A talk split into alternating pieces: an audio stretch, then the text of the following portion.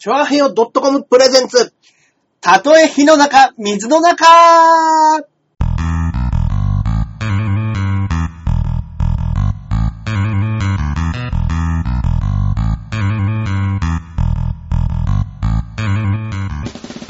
い、やってまいりました。たとえ火の中水の中でございます。はい、私パーソナリティのジャンボ中根ジュニアでございます。イエイ。そしてこっからここまで全部俺、アキラ 100% です。よろしくお願いします。よろしくお願いします。はい。今回ね、第43回目の配信になりますね。43回。はい。もうあと間もなくですよ。50回まで。はい、ミレニアムまでは。いやー、いいですね。そうですね。そうか。はい。まあ、最初の頃、もうね、うんうん、8回もやりましたか、7回もやりましたか、みたいな言ってましたけどね。ましたけどね。はい。もう40。そうですね。やっぱ、やっぱね、15回、20回目ぐらい、ちょっと気持ちだれましたけど、ね。だからそれは中根さん。ふーんっていう時、ちょっとありましたけども。もう中根さんの、このラジオ撮った後の飯だけが楽しみで。ふーんっていう時はね。でもやっぱりね、そうですね、続けられるっていうのは何よりですからね。そうですね。あれからね、うん、いろんなお知らせ、メールとかでも、うん、中根さんのおばさん発言事件、取り上げられてないですから。そうですね。どうにか僕らも、なんとか首にはならず、ね、続けられそうですね。続けてますからね。はい。もしかしたら、まあ、ね、イタジラさんの方では、まあ、話をしてるかもしれませんけど、そうですね。これはね、僕らが聞かなければ。そうですね。僕らの耳に入ってこなければ。はい。知らなければそれはないことと一緒ですから。そうですね。はい。聞かなければ。そうです。要は、嘘とかと一緒ですよね。うん、うん。嘘をつかないと言わないっていうのは別ですから、ね、うん。そうです。よく女性も言いますからね。浮気するなら、バレないようにしてくれる。そうです。喋らないっていうのと、嘘をつくっていうのはまた別ですからね。うん、そうですね。そうですね。やっぱり、まあ、狡猾に生きてみましょうと思います。はい、今週は何かありました？今週ね。どうですか？花粉。俺ね、ひどかったじゃないですか、この間なんか先週でしょ？黄砂みたいなのと花粉が。すごかったじゃないですか。入り混じって。ほんで、うん、俺、あれの後目が真っ赤になったんですよ。ああ、出た。きついなぁ。すっげえ真っ赤になっちゃって、やっぱり俺も花粉症だーと思って、いたら、あまりにも赤すぎると。はい。で、うん、俺コンタクト使ってるんですけど、はい、コンタクトなくなったんで、コンタクト買いに行ったんですよ。うん、そしたら、コンタクト買うときって医者に一回見てもらうところってあるじゃないですか。まあありますね。安く売ってるところ。半年に一回ぐらいですかね。うん。処方箋を出さない。そうなんですよ。安く中央コンタクトとか、アイシティとか、ああいう安売りしてるところって必ず、はい。ズブズブのズ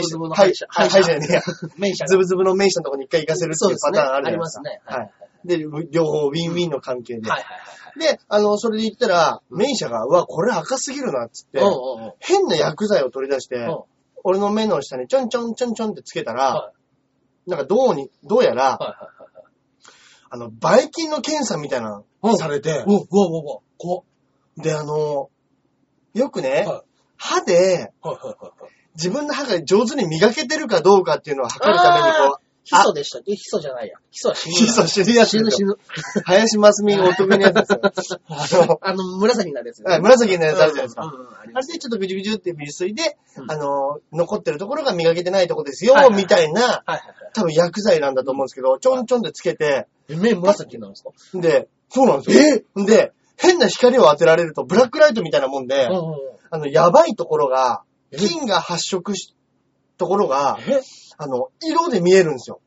なんか、整形した人みたいですね。ブラックライトで顔が浮かび上がる。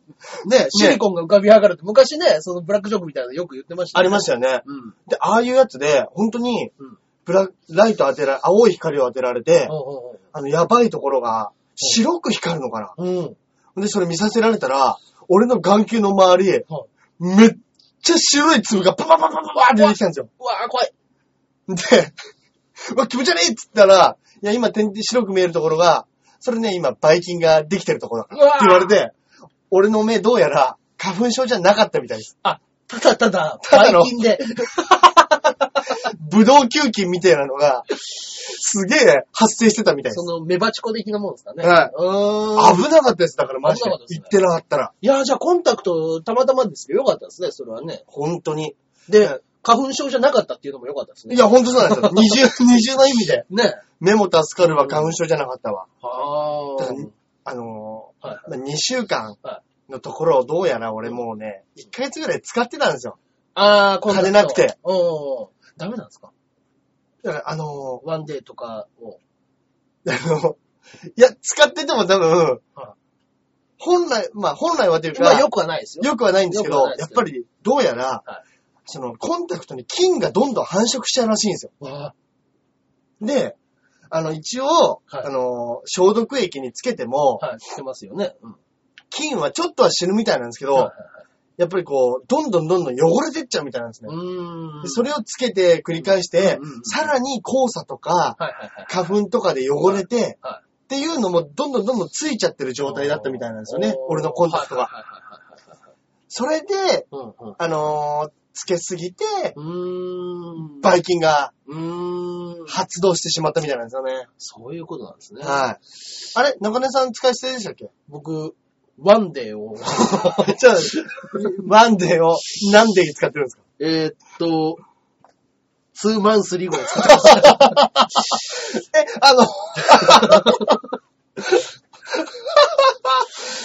持ってますね。持ってますね。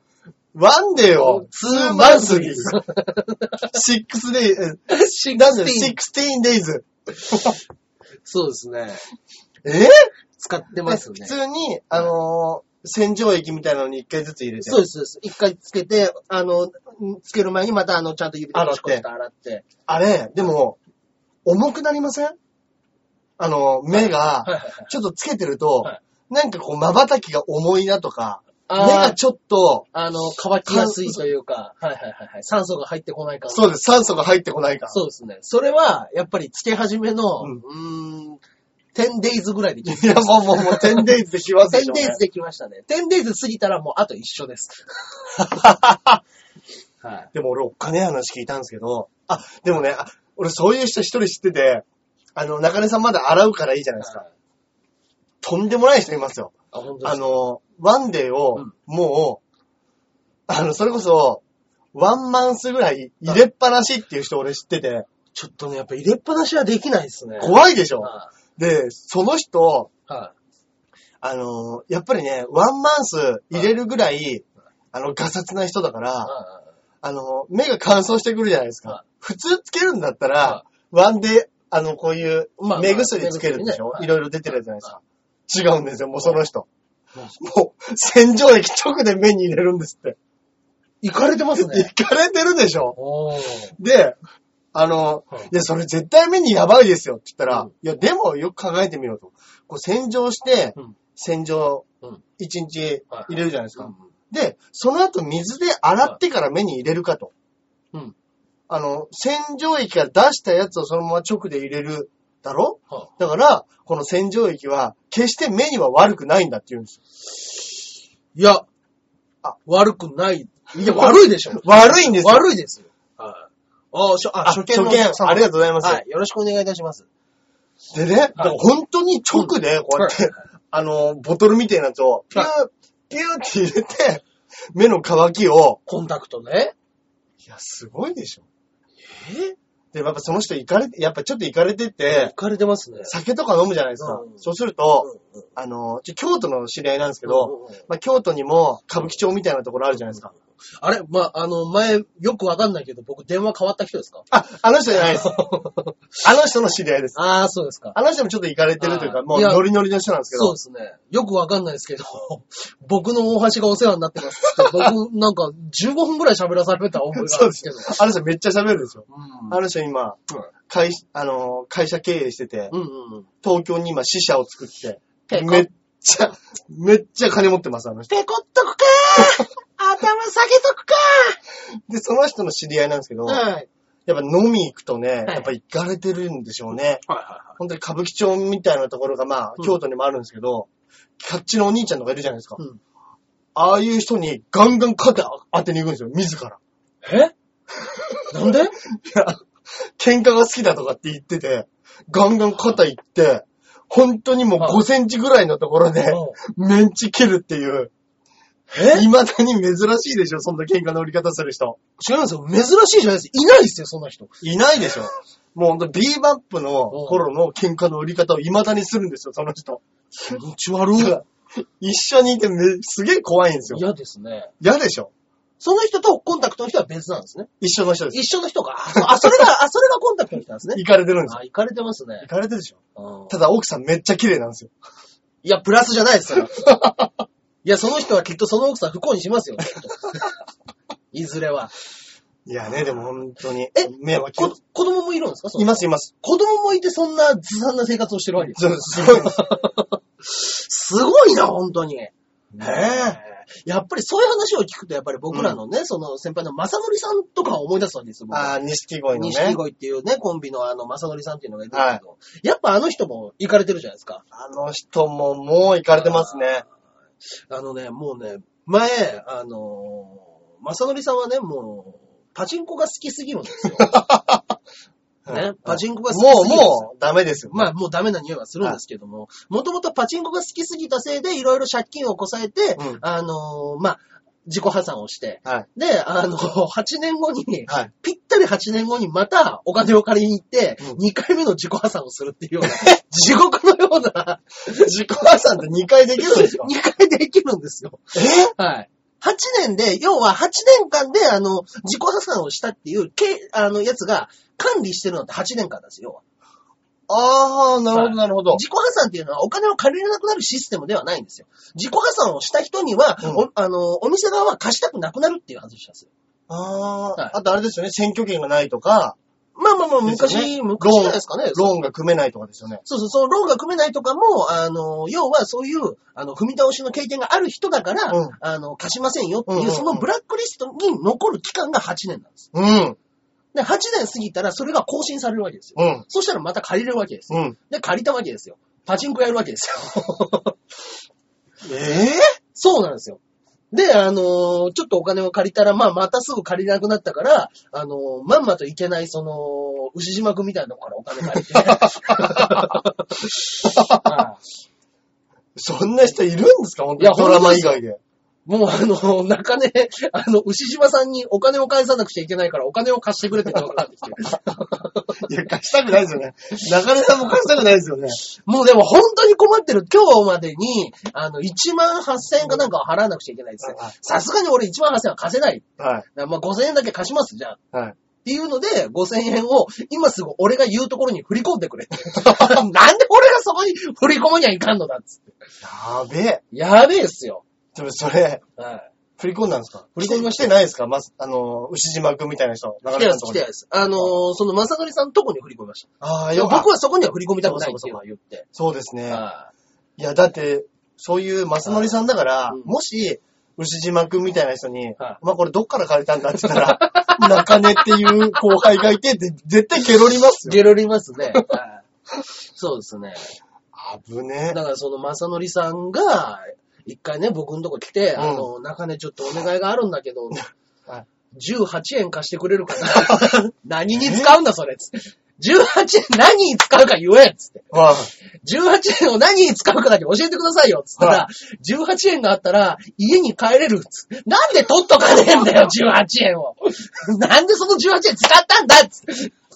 18円？えらい怒りましたよ、それは。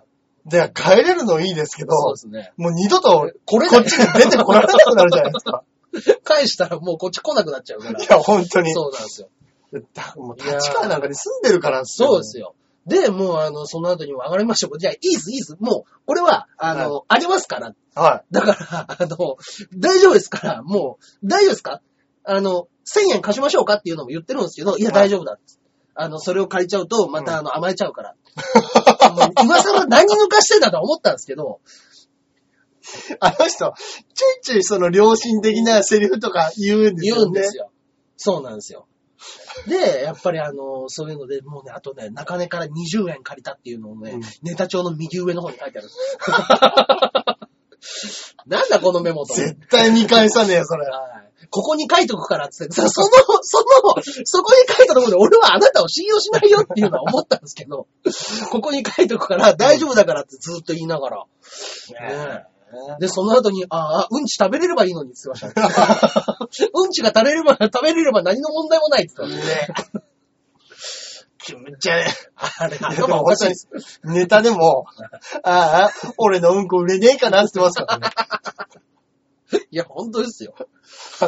あれ、本当に思ってることなんです、ね、本当に思ってることです、ね。ネタじゃないんです、ね。ネタじゃないですよ。あの人の心の叫びですよ。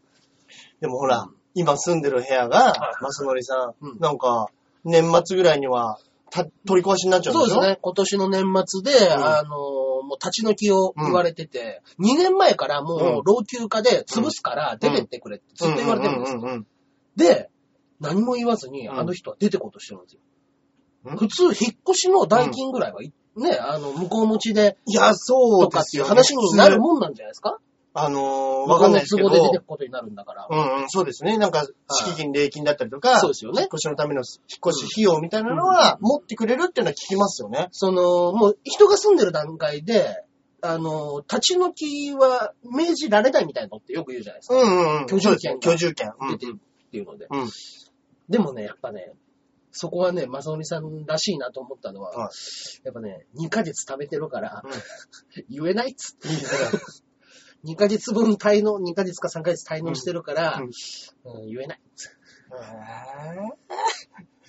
でもあの人の家賃なんて、たかだか3万とかですよ。あの家3万なんですか？ 3 万。いや、だって風呂もトイレもないんですから。あ、トイレはあるか。トイレあります。風呂はないですよ。あ、そうだ。風呂ないんだ。風呂なしですよ。そうだ。はい。汚かったな、俺行った時も。立川駅前の方が綺麗って言ってましたもんね。全然綺麗ですよ。本当に綺麗ですよ。全然綺麗だって言ってましたよ、本当に。なんか相方のね、たかしくんが言ってましたけど、マスノリさんの部屋行った時に、なんでか知らないけど、鍋の中に葉っぱが落ちてたって。いや、バイキングの西村さんもそうですからね。え？汚いっていうのは。あの人も汚いですか？あの人も汚いですよ、家。わー。前に一回、うちのハリウッドザコシショウと一緒に、師匠がお引っ越しをするから、預けてあった西村さんちの荷物を取りに行こう。って言って、中に、じゃあ、取り行くわって言ったら、今日僕ライブなんで、すいませんけど、はい、勝手に入って持ってってください。玄関は開いてるんで。開いてんの？東京ですよ。西村さん。玄関開いてるんで、勝手に入って、持ってってください。かっこいいなぁ。でも本当にね、まな板とかの上に、干からびたキャベツの千切りとか、そのままあったりとか。なんで切った後、それを食べもせずに、そこに置いといたのかっていうのもわかんないし。うん、でもめんどくさくなっちゃったんですね。台所ももうね、なんかね、台所の真ん中ぐらいはもう洗濯物の山みたいなのがずっとあって。え？うん。で、そこの下を掘り起こしたら、師匠が預けてあったヘルメットが出てきたりとか。で、これはやっぱりもうちょっと靴は脱げないっていうことで、僕ら土足で入って。気づいてないでしょうね。土足で入られるってことに。いや、ひどいですよ、お家は。あ、そうなんですか。そうですね。でもそれこそね、その、マサノリさんの家、この間、上浜田の上ちゃんが、後輩引き連れて、マサノリさん家行って、言いました、とうとう。行ったんですって。で、部屋を、ごっそり、いや、掃除しますよ、っつって、いらないもんを、掃除したらしいんですよ。おう、いいじゃないですか。そしたら、普通ゴミ袋って何リットルですか？ 30 リットルぐらいですか？まあ、それだと結構ちっちゃいんじゃないですか？ 30。45ぐらいです。45ぐらいじゃないですか、ね。45、うん。ちょっと小さめので45ぐらいじゃないですか？ 45 リットルのビニール袋に、何袋って言ったっけな、20袋ぐらい。そんなに物あったんですか、あの人。まあ、あったんです。あって、全部捨てたっつって。で、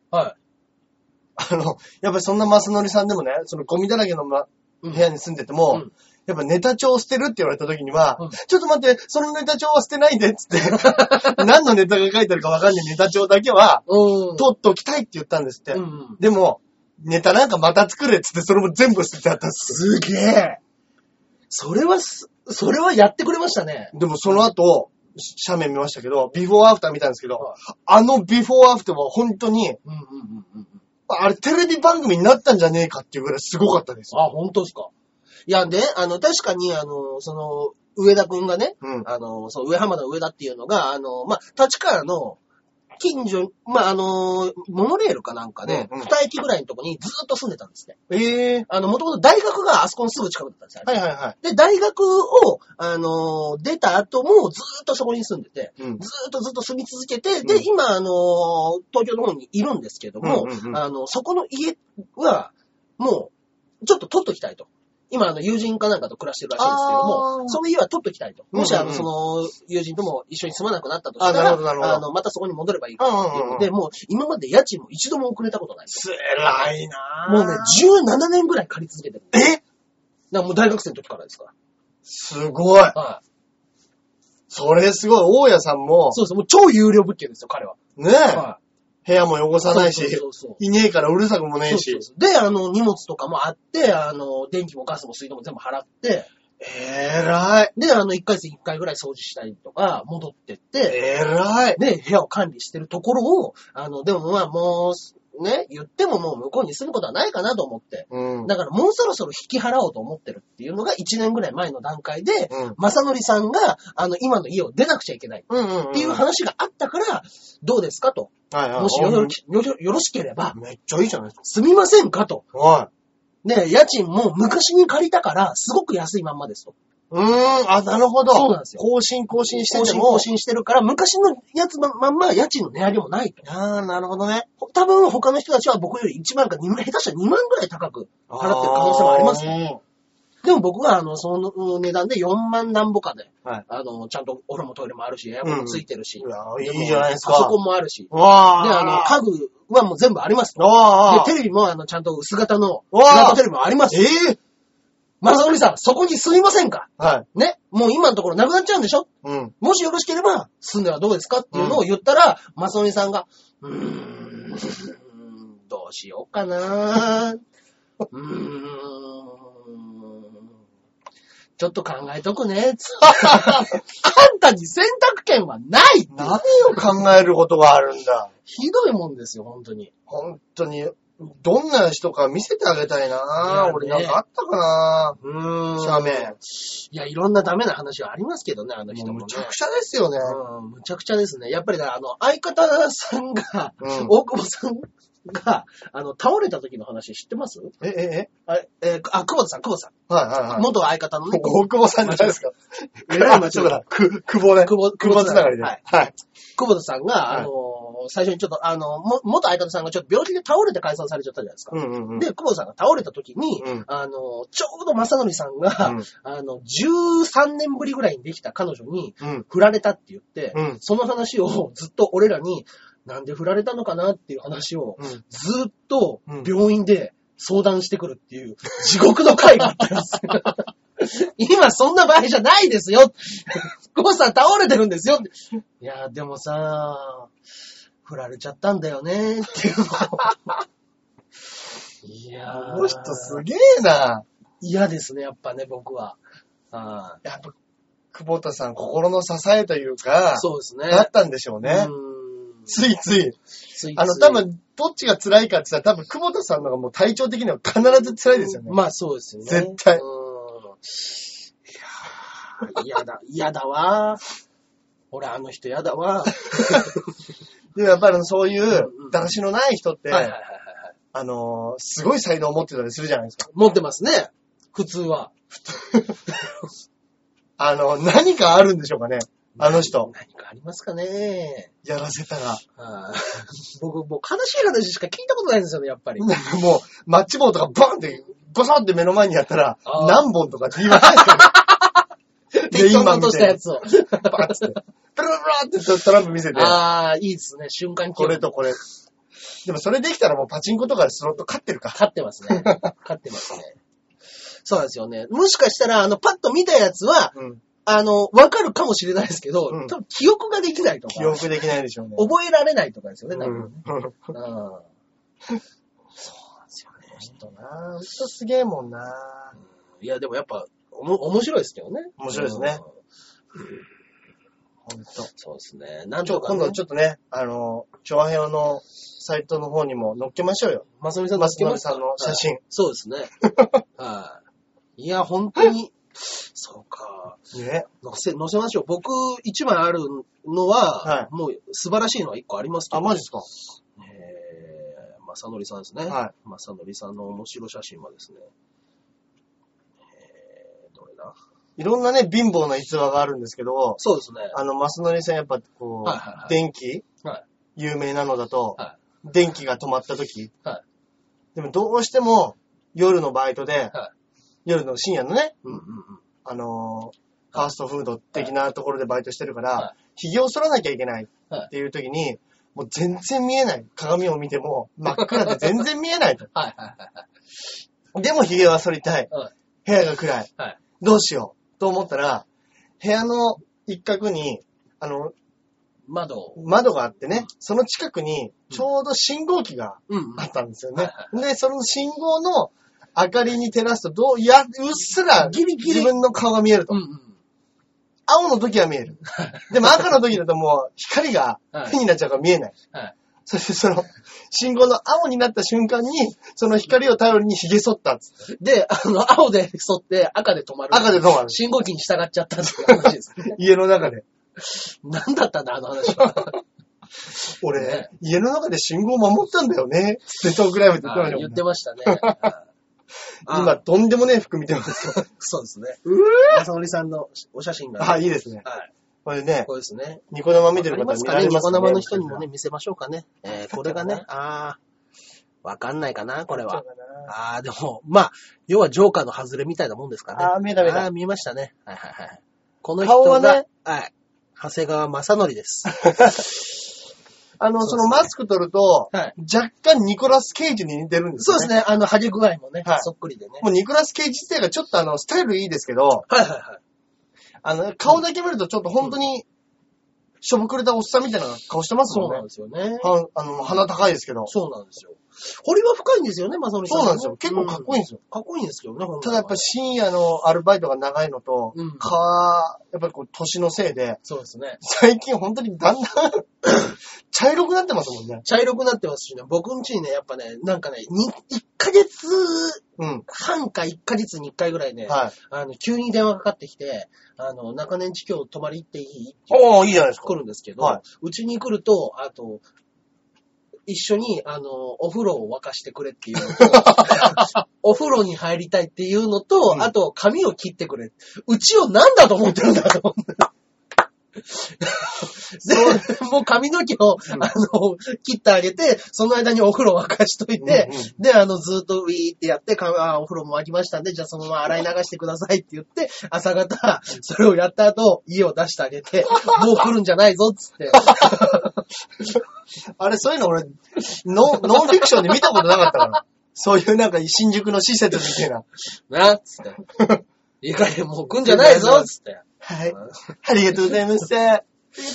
あれでしょ、どうせ飯も食わしてあげるでしょ。飯食わせますよ。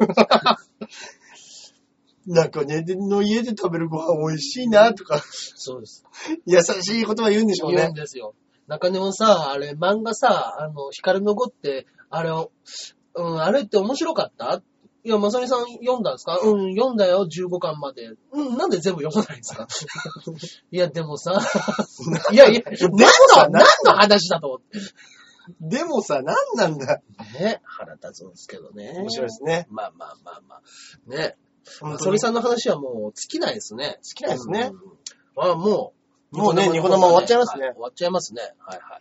今度ね、こういうところからライブにもね、来ていただけたら嬉しいですよね。そうですね。お笑い芸人なんですよ、僕ら。芸人ですから、ね。はい。無料招待しますよ、僕らは。そうですね。余裕でしますよ。調和平和っていうところで、はい。インターネットラジオやってますので、ね、はい。ぜひぜひ。そうですね。ぜひ、このままね、続きもね、この後聞けますんでね。そうなんです。はい、次回が、ニコ生の方の放送は、来週木曜でいきますかね。はい。木曜の、11時半から、はい、放送しておりますので、はい。はい。ぜひぜひ、そちらの方もご覧くださいといったところですかね。そうですね。はい。じゃあ、まあ、ニコ生の方は、皆さん、ここら辺で、はい。続きはまた、ネットラジオの調和平和の方で、控えますので、よろしくお願いいたします。ありがとうございました。はい。じゃあ、もうそろそろ、メールの方なんかに移っちゃったりしますか。いっちゃいましょう。はい。メール。はい。本日も、はい。メール来ております。ありがとうございます。はい。本日のメールこちらでございますね。はい。はい。いつも通り。どなたでしょう。ジャクソンママさん。ありがとうございます。はい。行きましょう。はい。ジャンボ中根ジュニアさん、アキラ 100% さん、こんばんは。こんばんは。最近、バイリンガル教育の難しさを実感しています。おいおいおい。なるほど。できるね。あれ、はいはいはい、ちょっと待ってくださいね。できますね、やっぱね。そうか。そっか。まあそうでしょうね。そうですね。うん、海外にいますもんね。うん、ジャクソンは2歳、ジャクソンがいいですね。そうですね。ジャクソンは2歳になりますが、うん、言葉が遅れてます。うん、聞き取れてはいるけど、言葉に出ないんですよね。ああ、さっとね。なので、うんうんうん、週2回、ランゲージティーチャーに来てもらってます。思えば、私が最初の頃、欲張って3カ国語で話しかけてたから遅れてしまったのかも。心当たりがありましたね。子供の頭のいい悪い関係なく、うん、語学の習得には差があるらしくて、うん、最初から2カ国語習得できる子もいれば、1つの言語でも遅れる子がいるみたいです。ああ、まあね。男の子は女の子より遅れるみたいですよ。ああ、そうなんですね。留学中は学校にハーフの子がたくさんいて、はいはい、なんで喋れないのかな、もったいないなと思ってたんですけど、はいはいはい、自分がそういう立場に立ってやっとバイリンガル教育の難しさに気づきました。今はとりあえず英語さえできるようになってくれればと思ってるし、うん、そのために私がもっと英語を勉強しなきゃいけないなと痛感しています。ランゲージティーチャー曰く、ジャクソンはいい方向に向かっているとのこと。いい言葉がなかなか出てこないときは、うん、サインランゲージに挑戦するといいみたいです。サインランゲージって何ですか？うん、手話みたいなことなんじゃないですか？でもジャクソンはサインランゲージも興味がないみたいで、うん、ピクチャーランゲージっていうのかな、うん、子供が何か欲しいものがあるときは、うん、親が写真のついたカードを見せて何が欲しいかを伝えるのを来週から始めますよ。お二人は小さい頃何か習い事をしてましたか？はいはいはい、また、習ってみたかったことや子供がいたら習わせたいことはありますか？そっか、お子さんがね。そうですね。でも確かに女の子とかね、うん、語学言語領域は、結構喋るのがね、うん、得意っていうから。ね、やっぱり、うん、おしゃべりですからね。そうですね。喋ること自体が楽しいって言いますもんね。まあね。うん、男とは違って、ね。うん。でもやっぱ、なんですかね。芸人は男の方が多いですけどね。いや、まあそうですね。おしゃべり仕事というかね。うんうんうん。まあ喋るの、まあ芸人が全てじゃないですけども。はい。うん、そうか。でもね、僕ね、バイリンガルではないですけども、うん、うちは、両親とも東京の人間なんですよ。はいはいはい。だけど僕は、親父が近鉄の選手だったんで、うん、バファローズだったから、大阪で生まれて大阪で育って。なるほど。で、家では、親父が関西弁がとにかく嫌いで、うん、大阪人の全てを憎んでたんですね。はい。もう本当に嫌だったみたいで。あ、本当ですか？はい。下船のものって呼びましょう。怒られますよ。近鉄応援してた人。近鉄で、あかね撃てって応援してた人。そういう、やっぱりね、あ、そっか。態度がね、って言ってました。あ、でも確かに、昔のパリーグの、ファンのヤジったら、まあ、それはひどかったでしょうからね。そうなんですよ。熱いファン多そうでしたもんね、パリーグなんて。はい。そうなんですよ。でね、だから言ったら、もう全国行くじゃないですか。はい。ね。全国行った時に、やっぱりね、地方の子供たち。はい。まあ、サインくださいって来るわけですよ。はい。東京に行ったら、すいません、中根選手サインくださいって言ってくるのが、うん、もう大阪に行ったら、おっちゃんサインちょうだいやと。なるほど。だこいつらはと。うん。っていう風になってって、さらにやっぱ親が一緒に出てきた時に、うん、サインの一つの下なんかいみたいなことを言うわけですよ。うん、やっぱり嫌になりますよね。うん。やから感強そうですもんね。だからやっぱ、有名であればあるほど、うん、絡まれ方もすごいから。ああ、って言いますよね。だやっぱ期待のルーキーで入ってるから、うんうん、それで活躍もできないから、さらにやっぱ言われるわけですよ。そうか。で、やっぱりホームのはずなのになんで文句言われにはいかんのだっていう気持ちもあるだろうし、いやー、確かに。どんどんね、悪い方に行ったんですよ。あー、なるほどね。その時代は。うん。っていうのもあったせいで、多分ね、大阪がそんな好きじゃなかったんで、うん、僕関西弁を喋ると家で本当に怒られたんですよ。あ、でも子供だから学校に行ったら周りが関西弁だから。みんな関西弁で喋りますよ。それが、映るというか、覚えますもんね。そうです。その言葉が、そうです。一日のうち半分以上それで過ごしてるわけですからね。そうです。だからもう全然関西弁でしたしね。そうですよね。今だに全然関西弁で喋りますしね。そっか。それでお父さんは、やめろと。やめろって言われましたね。その言葉遣いやめろ。ちゃうのじゃなくて違うのだろうって言われました。それ、これも喋れなくなりますよね。違うの。いや、でも確かに子供でちっちゃかったら、2カ国語で喋られたら、なんか混ざっちゃうのかもしれないですね。でもちっちゃい頃から、なんかそういうの、馴染ませておくといいみたいなことも言いますけどね。ね、聞きますけどね。でも確かにね、その中根さんの親父さんじゃないですけど、俺の知り合いでね、横浜育ち、小2ぐらいで、関西に学校に行って、っていう子がいたんですよ。で、その子いいとこのお嬢さんなのか、割と、性格も優しいというか、おとなしめの子だったんですね。で、横浜にいるときはめちゃめちゃ喋ってたらしいんですけど、関西に行ったら、なんか横浜のすかした喋り方みたいなので、言われますね。すげえ言われたらしいんですよ。で、もう全然向こうで喋れなくなっちゃって。あー、出た。よくあるパターンですね。よくあるパターンでしょ。で、給食の時間になると、もうご飯が食べられなくて、ゲー吐きたくなっちゃうっつって、そのまま、小学校を、6年生ぐらいまで、ずーっと、みんなと一緒にご飯が食べられないっつって、地獄のような生活を送ってたっていう女の子たちを知ってます。まあ、そういう人もいるでしょうね。合わない人もいるんですね。僕も、だからそうだと、中日行ってるから、名古屋も行ってますからね。あ、そうかそうかそうか。僕だから結構転勤族なんですよ。なるほどなるほど。で、中学生になった時には、やっぱり親父が東京の人間だから、こっち戻ってきたいっつって、横浜越してますから。ああ、なるほどね。だから僕、小学校4つぐらい通ってますよ。あ、なるほど。はい。小学校4つの中学校2校、みたいな感じで、いろんなとこ転々としてるんで。だから、やっぱりいろんな言葉喋ってますよ。なるほどね。場所場所で。でも場所場所で変わるって言ったら、よく言うね、女の子、どこの方言一番可愛い仮説みたいなのあるじゃないですか。やっぱね、でも京都は暑いっすけどね。いや、俺もね、京都やっぱね、一回でいいから、生のあかんは聞いてみたいんですよ。京都はね、ちょっとね、夜のね、大人な話ですけども。いや、でも、本当に言うんですかね。あかんって。そうですね。でも関西人も言うんですよ。要は、大阪の人も。あ、そうかそうかそうか。いやいや、あかんかあかんっていうのを。だからやっぱね、ちょっとね、下世話なんですよ、言い方が。今のもう、完全にあれでしょ。あかん。俺の求めてる、そっちだね。いや、だって一緒でしょ？あかん。それあかんわ。何しろ、それあかん。それも違うんですよ。それ違うでしょ。いや、だってあかんって、そのイメージですよ、僕らからしたら。俺の思ってるあかんと全然違います。俺の思ってるのはもう完全に京都のあかんです。京都だと、飽きませんとかなんですよね、多分。飽きまへん？飽きまへんとか、飽きませんわとか、飽きませんっていうのが多分京都ですね。ああ、なるほど。あかんはもうだからもう完全に大阪ですよ、多分。そっか。じゃあ、俺の、あれが間違ってんのかな？よくね、言うじゃないですか。本当にあかんって言うんですかみたいな話。言いますね。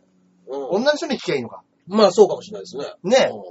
でもあと、神戸とかなんか可愛らしい雰囲気ありますよね。神戸の方がきついですよ、言葉としては。そうなんですか？だって、ダウンタウンさんとかは神戸ですかね。あっちの方なんですね。そうです。まあ、河内。尼崎でしたっけ？尼崎ですね。そうですね。が、そっちの方なんです。そうですね。そっか。じゃあ、もっとドスの効いてるじゃないですけど、そういう喋り方なんですね。そうですね。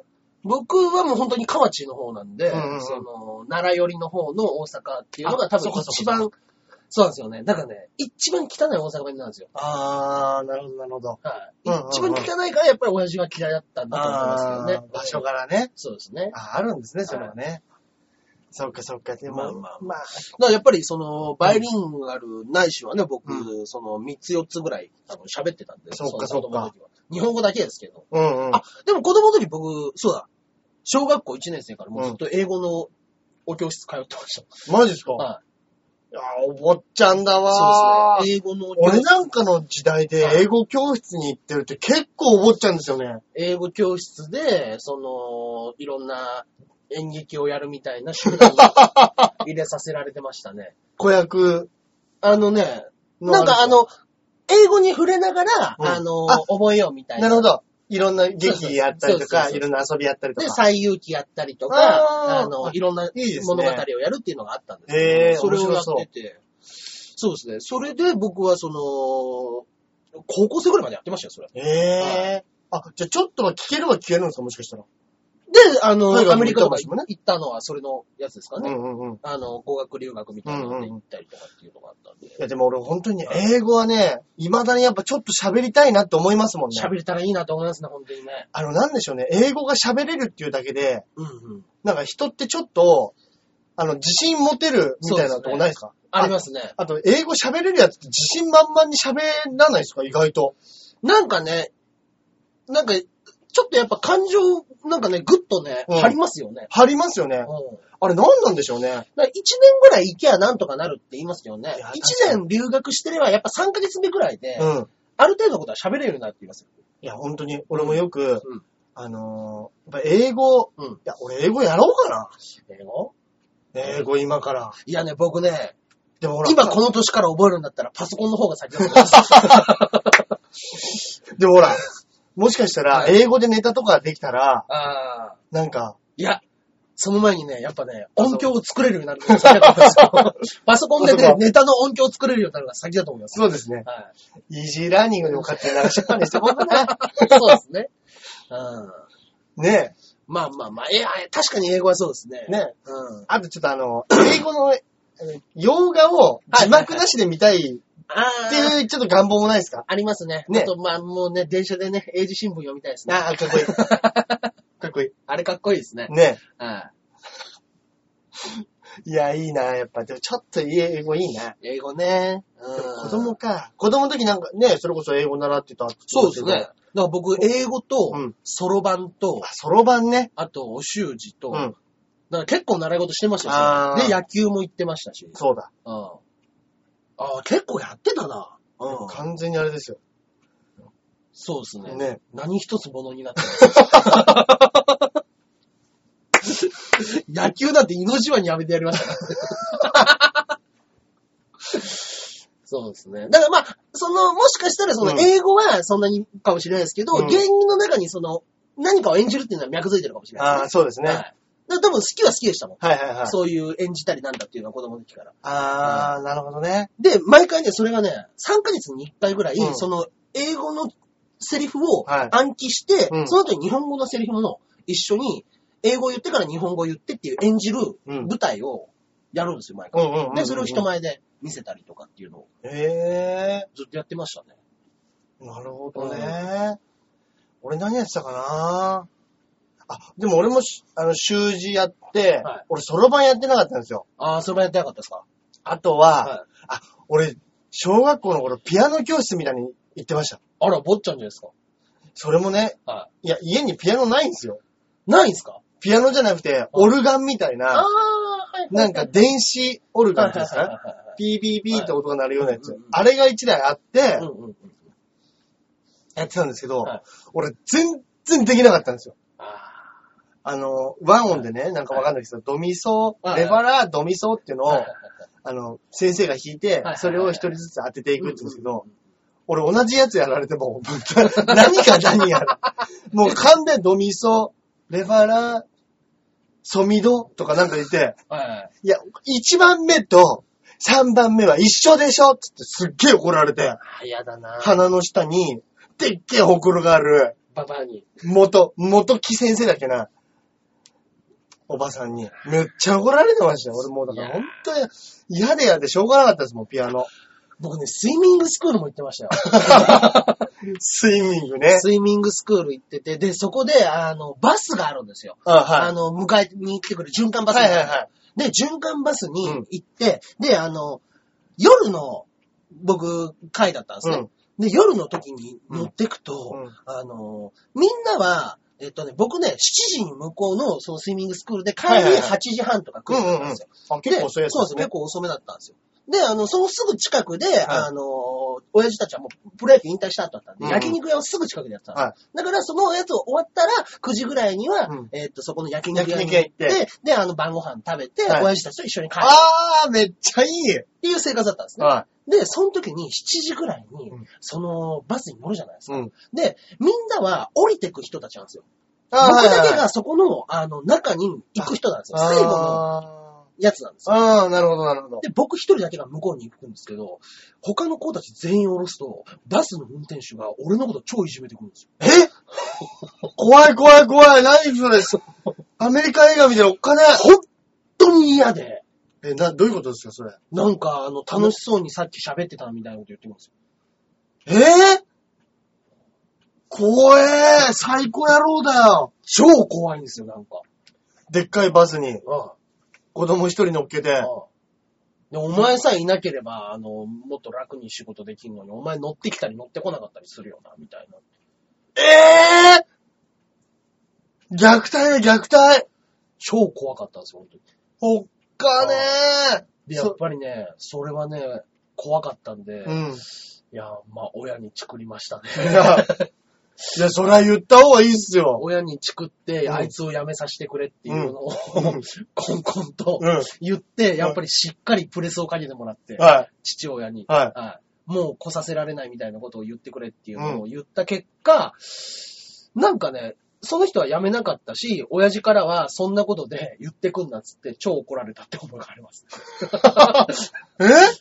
結局誰も味方になってもらえず。何も変わらず？そうです。でもその後どうだったんですか？その後。その後も結局僕嫌になったから自転車で通うようになりました。あー、そうそうそうか。それ、ちなみに町はどこの町で行ったんですか？それは、名古屋でした。名古屋。だから、ろくな思い出がないですよ、やっぱ地方には。それ名古屋。それ名古屋です。はい、おっかね、でもそれおっかね。おっかないですよ。今考えるとね。いや、本当ですよ。ゾッとしますね。はい。急に思い出したな。嫌な思い出。フラッシュバックさせちゃいましたね。急に思い出しましたね。今夜、ならないでくださいよ。大丈夫です、大丈夫です。ああ、びっくりした。怖いですね。あでも、子供できたら習わせたいことね。うんうんうん。でもね、今ね、プールって言われましたけど、うん、俺ね、うん、プールやっときゃよかったなって本当に今思うのは、うん、俺この撫で方がね、本当に嫌なんですよ。あ、そうなんだ。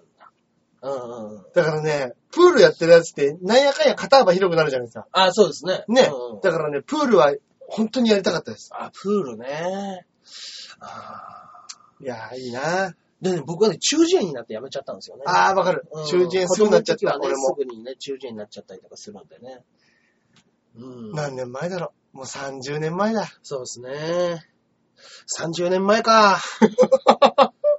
切なくなりますね。そうですね。運転手もうじじいだろうな。じじいっすよ、本当にマジで。ねちねちいびってあれですね。あの時お前よく見つめてくれたら。そうですね。いやー、100円ローソンとかでバイトしてねえかな、あいつ。本当にね。本当に会いたいわ、そういうとこで。ちゃんと成功してて欲しくはない。ね。うん。前歯のねえような歯で飯食っててもらいたいですね。いやー、本当ですね。ぺっちゃぺっちゃ言いながら。ね。まあまあ。いや、でもね、子供、確かに、いいもん習わせたいですよね。でも、ピアノが一番いいらしいですよ。ピアノいいんですか？なんか、俺、ほんまでっか TV で聞きましたけど、はいはいはい、ピアノって、なんかいろいろこう、リズム感もつくし、はいはいはいはい、要は楽譜を覚えなきゃいけないから記憶力もつくし、あとはその最後まで弾くっていう、はいはい、この完結感というか、もうが忍耐力というかね、そういうのもすごい、忍耐力もすごいつくみたいですよ。うんうん、そっか。うん。だからピアノだけ習わせとけばいいって言ってました。うん。そっか。まあね、運動とはまた別なんでしょうけど。まあね。でもまあピアノが嫌いっていう子多かったですもんね。いや確かに。やってはいるけども、うん、ピアノの稽古があるけど行きたくないっていう子結構いましたよ。いましたね。やっぱ辛いんでしょうね。はい。うん、でも今思うと、はい、あんなに女の子ばっかりだし、うんうんうん、ピアノ弾けたら、男でピアノ弾けたら超かっこいいじゃないですか、今思ったら。今かっこいいですね。あ、それで言ったらね、俺バレエとかね、うんうん、バレエの男めっちゃモテるらしいっす。めっちゃモテるでしょうね。で、まあ今もう、ダンスは必修科目だし。そうですね。うんうん、バレエの男と、音大に行ってる男、うん、どんなブサイクでもめっちゃモテるらしいです。ただこれが知ってたら、俺は、はい、いや、お前頑張れ。お前女にモテたいか？うん。そうですね。なんとかちゃん好きだろつって、頑張らせるかもしれない。そうですね。いやー。才能を見出したら。そうか。じゃあやっぱり音大、美大じゃダメなんですね。美大はやっぱりぶっ飛んだ女もいますから。まあそっか。ちょっとやべえやついるじゃないですか。あ、いますね。服装やべえ。部屋やべえ、うんうんうんうん。自分をやたらアピールしてくる。出た出た。私って天才肌でしょみたいな。なんか音大にもいそうでも音大行ってる子はね、はい、僕何人か知ってますけど、はい、やっぱね、金持ってます。あ、そっか。とにかく。美大貧乏人ばっかりですからね。美大なんでもう貧乏人ばっかりですよ。美大の人聞いてたらごめんなさいね。まさかあの、ね、ちょやらの人美大じゃないんですよ、ね。いや、知らないです、そんなもんは。美大、いやでも僕、妹もそうですからね。はい、玉美には合格したけど、まあ結局行かなかったみたいですけども。はい、うん。そっか。だから本当にいいとこのお嬢さんが集まってくるから、はいはいはいはい、それこそ玉残しとか、うんうんうん、ありますよ。まあね、デザイナーさんはね、まあ自分の腕一本感あるけど、うん、やっぱりね、楽器は金かかりますからね。そうなんです。うん、習わせるのにも金かかる。そう。メンテナンスにも金かかる。ね。うん、いや、そこら辺のね、のぶしみたいなおっさんがギターを教えるのとはわけ違いますからね。本当ですよ、うん。だからね、それこそいやー、親父にもっとちゃんとギター教わってりゃよかったな。いや、だから楽器できるって、うん、もう小学校の頃楽器なんかできたらもうめっちゃ、すごい人気者ですよ。いや、ギター弾けてたらかっこよかったな。かっこいいですよ。いやね、まあなんか。中学高校でバンドやってめっちゃモテますよ。そうですよね。いやー、なんで面白いだけで押そうとしたかな。だから大人というのはそういうことを教えなきゃダメなんです。ダメですね。本当に。そうですね。いや、面白いでモテる時代はもちろんあるんですよ。そうなんです。小中学校ぐらいまで。はい、まあ、小学生、中1までかな、ギリ。うん。うん、あと、足が速い。そう。もう、小6まで。うん、そう。はい、もう中学行ったら、もう陸上部がダントツ速くなりますから。そう。まあ、もちろん速いやついますよ、運動部でね。そう。そいつはやっぱりもう、運動部で陸上部に勝つぐらい足が速いやつは、うん、その後の人生何やっても勝ちます。そうなんです。はい。それも恵まれた、はい。一握りの人間です。はい。はい。そうなんです。そうです。だからね、やっぱこう、自分がこれからね、うん、親になった時に、はいはい、そういうことは、うん、俺はあんまり教わってこなかったんで、はいはい、そういうことを教えてあげたいと思います。ああ、そうですね。うん。だからね、やっぱね、ちょっとね、ちょうどいい嘘とかじゃないですけども、うんうん、僕ね、やっぱりまあ、変なこととか面白いこと言って、うん、わーっとなんとか人気者になろうっていうのが、うん、僕のやっぱり転校での、うん生きる術だったんですよ。転校先どこに行ってこうやって、わーってなるときに、うん、まあ、プロ野球選手の息子って一発でっかい引きがありましたけど、はい、そこのプラス、お前できへんのかいって突っ込んでくるやつはいないんで、さすがに。で、そうなると何をしなくちゃいけないのかっていう風になっていくと、うん、やっぱり、面白いとか楽しいとか、うん、中根くん、あ、すごい明るい子だねって言われがちなことをやっていかなくちゃ、生き残れなかったんで、はい、やっぱそこにね、執着してたんですよ。なるほどね。そうなった結果、やっぱあれか。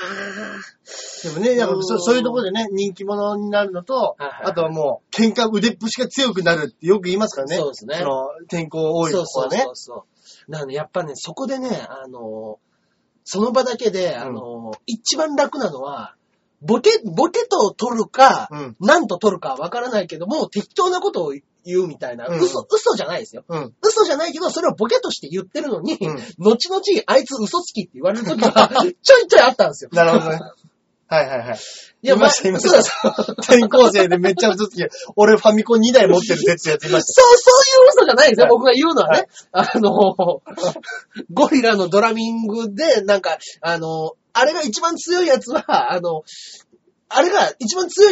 ゴリラ界で一番強いやつなんだけども、うんうん、やりすぎて気絶するとかっていうことを嘘でバーッと言ってたんですよ。うんうん、そういうのなんかちょっとボケっぽいじゃないですか。はいはいはい、そういうこと言ってたら、そんなことはないっていうのを先生が言い出して。なかなか嘘つきだっていう話で、えらい血祭りに上がった覚えはありましたね。なるほどね。中根くん適当なことを言ってはいけないっていうので、学級裁判にかけられたっていうのは、ありましたね。じゃあ師匠がよく言う、中根はぶっ込むねっていうのはもう今その頃からもう出来上がってるものだかもしれないですね。そうですね。はい。へえって言われたら、引きがあると思ってるんですよ。なるほどね。いやでも楽しいですよね。習い事はね。でもやっぱ何歳になっても習い事って、やっぱこう挑戦するっていいですから。そうですね。やっぱ俺はやっぱ英語。うんうんうん。ジャクソンさんじゃないですけど。うんうんうん。ちょっと英語やろう。はいはい、はい。決めます。もう英語やります。いや、いいですね。はい。英語をやりましょう。英語やりましょう。そうですね。はい。わかりました。はい。そうですね。僕はもうちょっとパソコン詳しくなります。あ、はい、もうスペシャリスト、ね。いいですね。自分のできるところを伸ばしていきます。そうですね。そうですね。いや、ありがとうございます。ジャクソンママさんね。はい、また来週もぜひぜひ、はい、メッセージください。お待ちしております。そうしましたら、じゃあ、はい、いつものコーナー行っちゃいましょうか。行っちゃいましょうか。おすすめ漫画。はい。中根先生のおすすめ漫画。私のですね、今週のおすすめ漫画なんですけれども、はい、ですね、こちらの漫画はですね、はい、動物の国。動物の国。はい。これは今面白いですね。動物の国。はい。どなたの？ライクマコトっていう漫画家さんなんですけど。ライクマコト。ですね。ちょっと昔に有名な漫画を描いてたんですけど、金色のガッシュっていう漫画があったんですけども。アニメ化もしてね、はいはいはい、結構ね、サンデーでね、はい、サンデーで小学館と最後に大揉めして辞めてったっていう作家なんですけども、はいはい、まあね、その作家さんが今、別冊マガジンで書いてます、はい。動物の国っていう漫画ですけど。まあこの設定が、まあ、いろんな動物が、暮らしてる世界っていうとこがあるんですけど、はい、そこの世界には人間がいないと。うん、で、全部の動物たちがそれぞれに暮らしているけれども、うん、例えば、熊がいて、うん、ライオンがいて、うん、馬がいて、うん、羊がいて、うん、で、己の種族同士で会話はできるけれども、他の種族とは会話ができないわけですよ。要は熊は熊としか喋れない、はい。猫は猫としか喋れない。みたいな風になってるんです、はい。その中に、僕らの世界の人間が一人混じってしまったと、うんうんうん。その人間は全部の動物の言葉が聞き取ることができる。だから彼を返して話すんであれば、熊もライオンも、熊が今こうやって言ってるよって言ってあげられる。っていうので、その子が仲介となって、動物の国を一つ作ろう。話になっていくんですけど、うん、それが、なんか最初のうちはほのぼの漫画かなと思ったんですけど、はい、赤ん坊から育っていく漫画だったんですけど、はい、やっぱりね、その子が草食動物が肉食動物に食われる、その叫び声すら聞こえてしまうっていう。ああ、なるほどなるほど。だからそれがどうやっても共存できない。なるほど。肉食はね、肉を食わなきゃいけられないんだから。うんうんうん、じゃあ俺らに餓死しろっていうのか。うんうん、でも草食動物は食べられるものなのか。うんうん、その全てが聞こえてしまうっていう、その悲しみを背負いながら、共存はできないかって言って悩んでいくっていう漫画です。とてつもなく、大きいとこにね、なんか、話を持ってっちゃったんですけど。これも、なんでやってるって言いましたっけ？これ別冊マガジンです。子供わかんないでしょ。いや、で、あれですよ、別冊マガジンは、他にやってる漫画がですね、はい、ちなみに、進撃の巨人。そうですね。進撃の巨人と、うん、神様の言う通りっていう、うん、クラス同士の殺し合い版。あ、出た。おっかねえやつだ。そうですね。はい。で、まあ、ボールルームにようこそもそうですかね。ああ、なるほど。ちょっとね、大人向けなんです。ちょっと大人向けですね。若干ね、あんまり子供には寄せてないかもしれないですね。うん。うん、動物の国。はい、今全10巻まで。これで10巻が出ましたからね。はい。結構出てますね。そうですね。でも今、もうバリバリのバトル漫画になってますね。あ、そうなんですか。はい。バトル漫画。もう、なんかどういう、まあでも、やっぱりそこの共存を目的の中で。なるほど。中で。はい。共存。そうですね。難しいテーマですね。難しいというか。そうですね。まあ人間ができる前からある世界ですからね。そうですね。うん。まあなんとも、どうやって終わるんだろう。そこの部分に、今、話としては、うん、草食動物も肉食動物も食べれる身があると。うん、この身があるということで、本当に、でも、これさえあれば、うん、共存はできるのか、うん。これがあるからといって、うん、共存は果たして成り立つのか。うん、っていう、一個、それを投石してます。っていう風になっていってますね。なるほど。一、うん、個嘘を足して、そうですね、ここからどうなるかなんですね。うん、そうですね。一個振りを作って、はい、なかなか哲学的なテーマですね。これは面白い、ね。なかなか渋いですね。はい、渋い漫画で。はい、いやー、もう最後が気になるな、もうそうなったら。そういう漫画はそうですね。はい、うんうんうん。共存できるのかっていう大きなテーマがあったら、ね、そのクエスチョンに対する最後のアンサーが見たくなっちゃいますね。はい、ただまあ今これ連載中なんですもんね。連載中ですね。なるほどなるほど。動物の国、別冊マガジン。はい。ぜひ読んでみてください。はい。はい。で私がですね、はい。おすすめ映画。はい。今はもうね、うん。トム・ハンクスといえば、ハリウッドを代表する、そうですね。うん、性格俳優。はい。なんでしょうけれども、はいはいはい。昔はコメディアン、うん、出身。そうですね。トム・ハンクスはやっぱコメディアンですね。そうですね。ですけれども、トム・ハンクスのですね、うん、パンチラインっていう映画なんですよ。うんうん、で、これが、どんな映画かっていうと、うん、まあ、もともと簡単なあらすじで言うと、うん、要はスタンドアップコメディ、向こう、うん、アメリカでいう、ピン芸ですよね、はいはいはい。そうですね。一人喋り。うん、まあ、日本でいう漫談になるんですかね、はい。エディ・マーフィーとかもそうですかね。そうですね。うん、そのスタンダップコメディを目指している人たちの群像劇というか、はいはい、の主人公の話なんですよ。うん、で、まあ、要は、うん、まあ、俺なんかもライブ出てますけど、うん、全然客が入んないような、ライブハウス。はいはいはい、まあ、向こうだとバーみたいなところなんです、うん、飲みながら、食事しながらみんなが聴けるみたいな。ありますね。うん。まあそういうところでね、歌手とかもね、歌ってるんですよね、そうです、そうです、向こうでは。はい。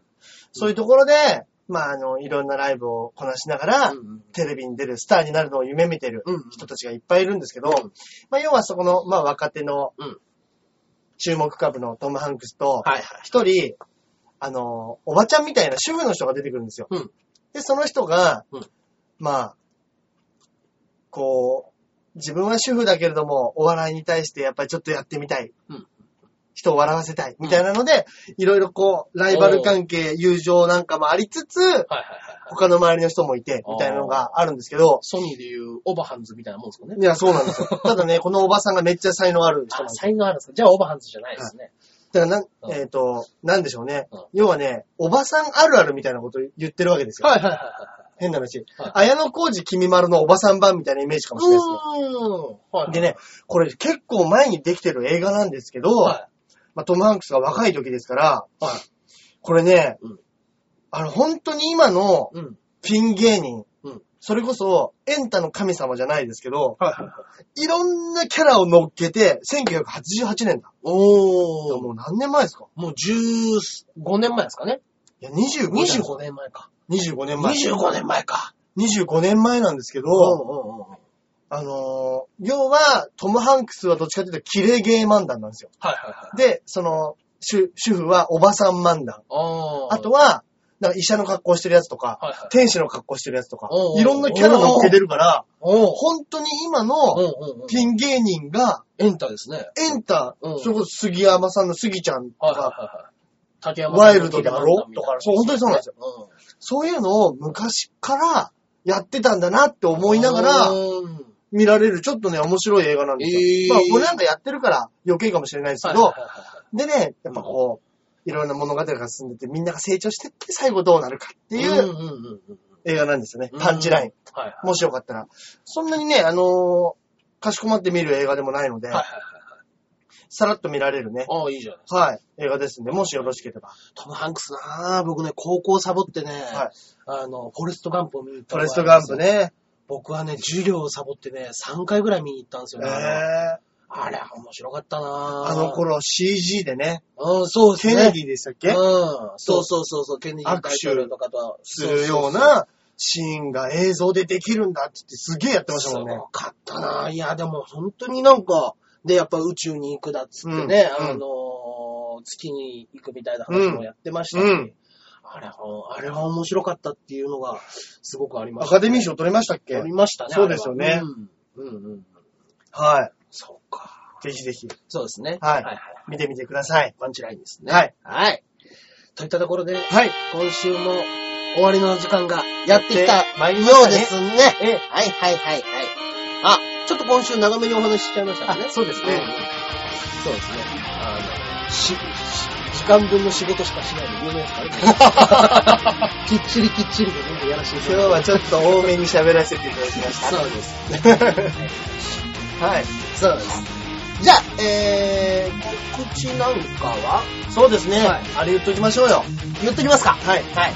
僕らのソニーの事務所が、はい、もうすぐ、100回記念。100回記念ということでですね、100回よりもちょっと少ないんですけれども、まあ、約100回記念ということで、はい、3月23日、24日、はい、この2日間、はい、ザ・高円寺というところでですね、2days、それぞれ、14時の回と18時の回、昼夜、2回公演でですね、出るメンバーも全部違って、ライブを行いますので、はい、結構席もね、300席とたくさんありますんで、ありますからね、ぜひぜひ、500円でお安いんで、はい、ぜひぜひ来てください。はい、告知ね、してますよ、僕ら。はい。はい、先週と、チケットの売れ行きが1枚も変わっておりません。でもうあとはもう人海戦術で行くしかないんでね、そうですね、もしね、これ聞いてて、いけるよっていう人も連絡いただきたいですし、もしくは僕らのツイッターなんかもやってますんで、そうですね、大橋さんの方と僕らの方でね、ちょっとゲストのメンバーが変わった、そうなんですよ、出る回がね、違うんでね、僕が昼で、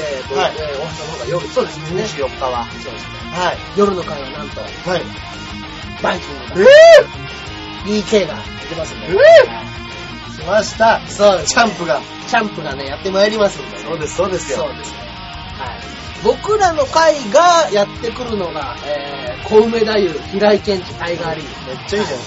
円卓組がやってきますので、はい、どっちかっていうとその3人の方が東軍っぽいですけどね。そうなんですよね。バイキングさんバリバリにしやすい。そうなんですよね。ちょっとね、ゲストとの関係ですかね。まあまあまあ、ゲストの熱い層が夜に固まってるかもしれないですけどね。はい。そういうのもありますので、はい。ぜひぜひいただければよろしくお願いします。はい、まあ、今週は事務所ライブももう結果出たところでしょうしね。そうですね。まあまあまあ、そのお祭りに向けて、はい、今週また頑張りましょうね。はい。はい。といったところで、また何かありましたら、はい、こちらで報告しますので、はい。といったところで今週はここで終わりたいと思います。それではまた来週。さようなら。